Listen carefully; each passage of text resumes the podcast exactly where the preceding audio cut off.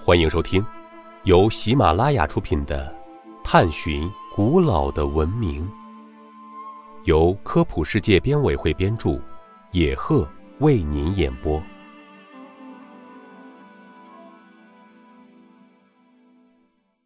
第十六集：丝绸之路带来了哪些外来物质文明？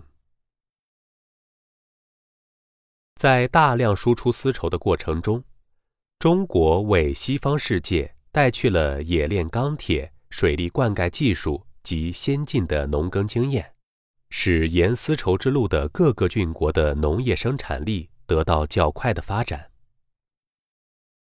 西方一些物产和珍禽异兽通过丝绸贸易也传入中国。张骞出使西域。带回一些中原没有的物种，其中以葡萄、苜蓿最为知名，还有石榴、黄兰等。此外，中国古代文献中记载的一批带有“胡”字的植物，如胡桃、胡瓜、胡葱、胡椒、胡萝卜，还有西瓜等，十有八九来自西域。汉初以来。传入中国的不仅有植物，还有罗马的玻璃器、西域的乐舞、杂技。